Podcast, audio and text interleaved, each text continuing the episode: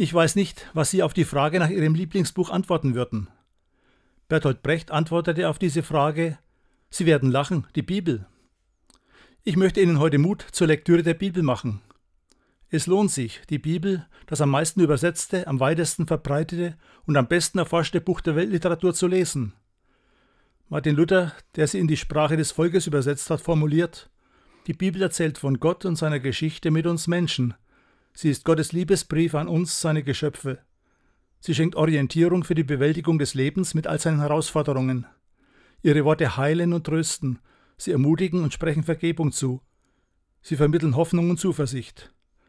Die Bibel zeigt uns, wie man glücklich leben und getröstet sterben kann.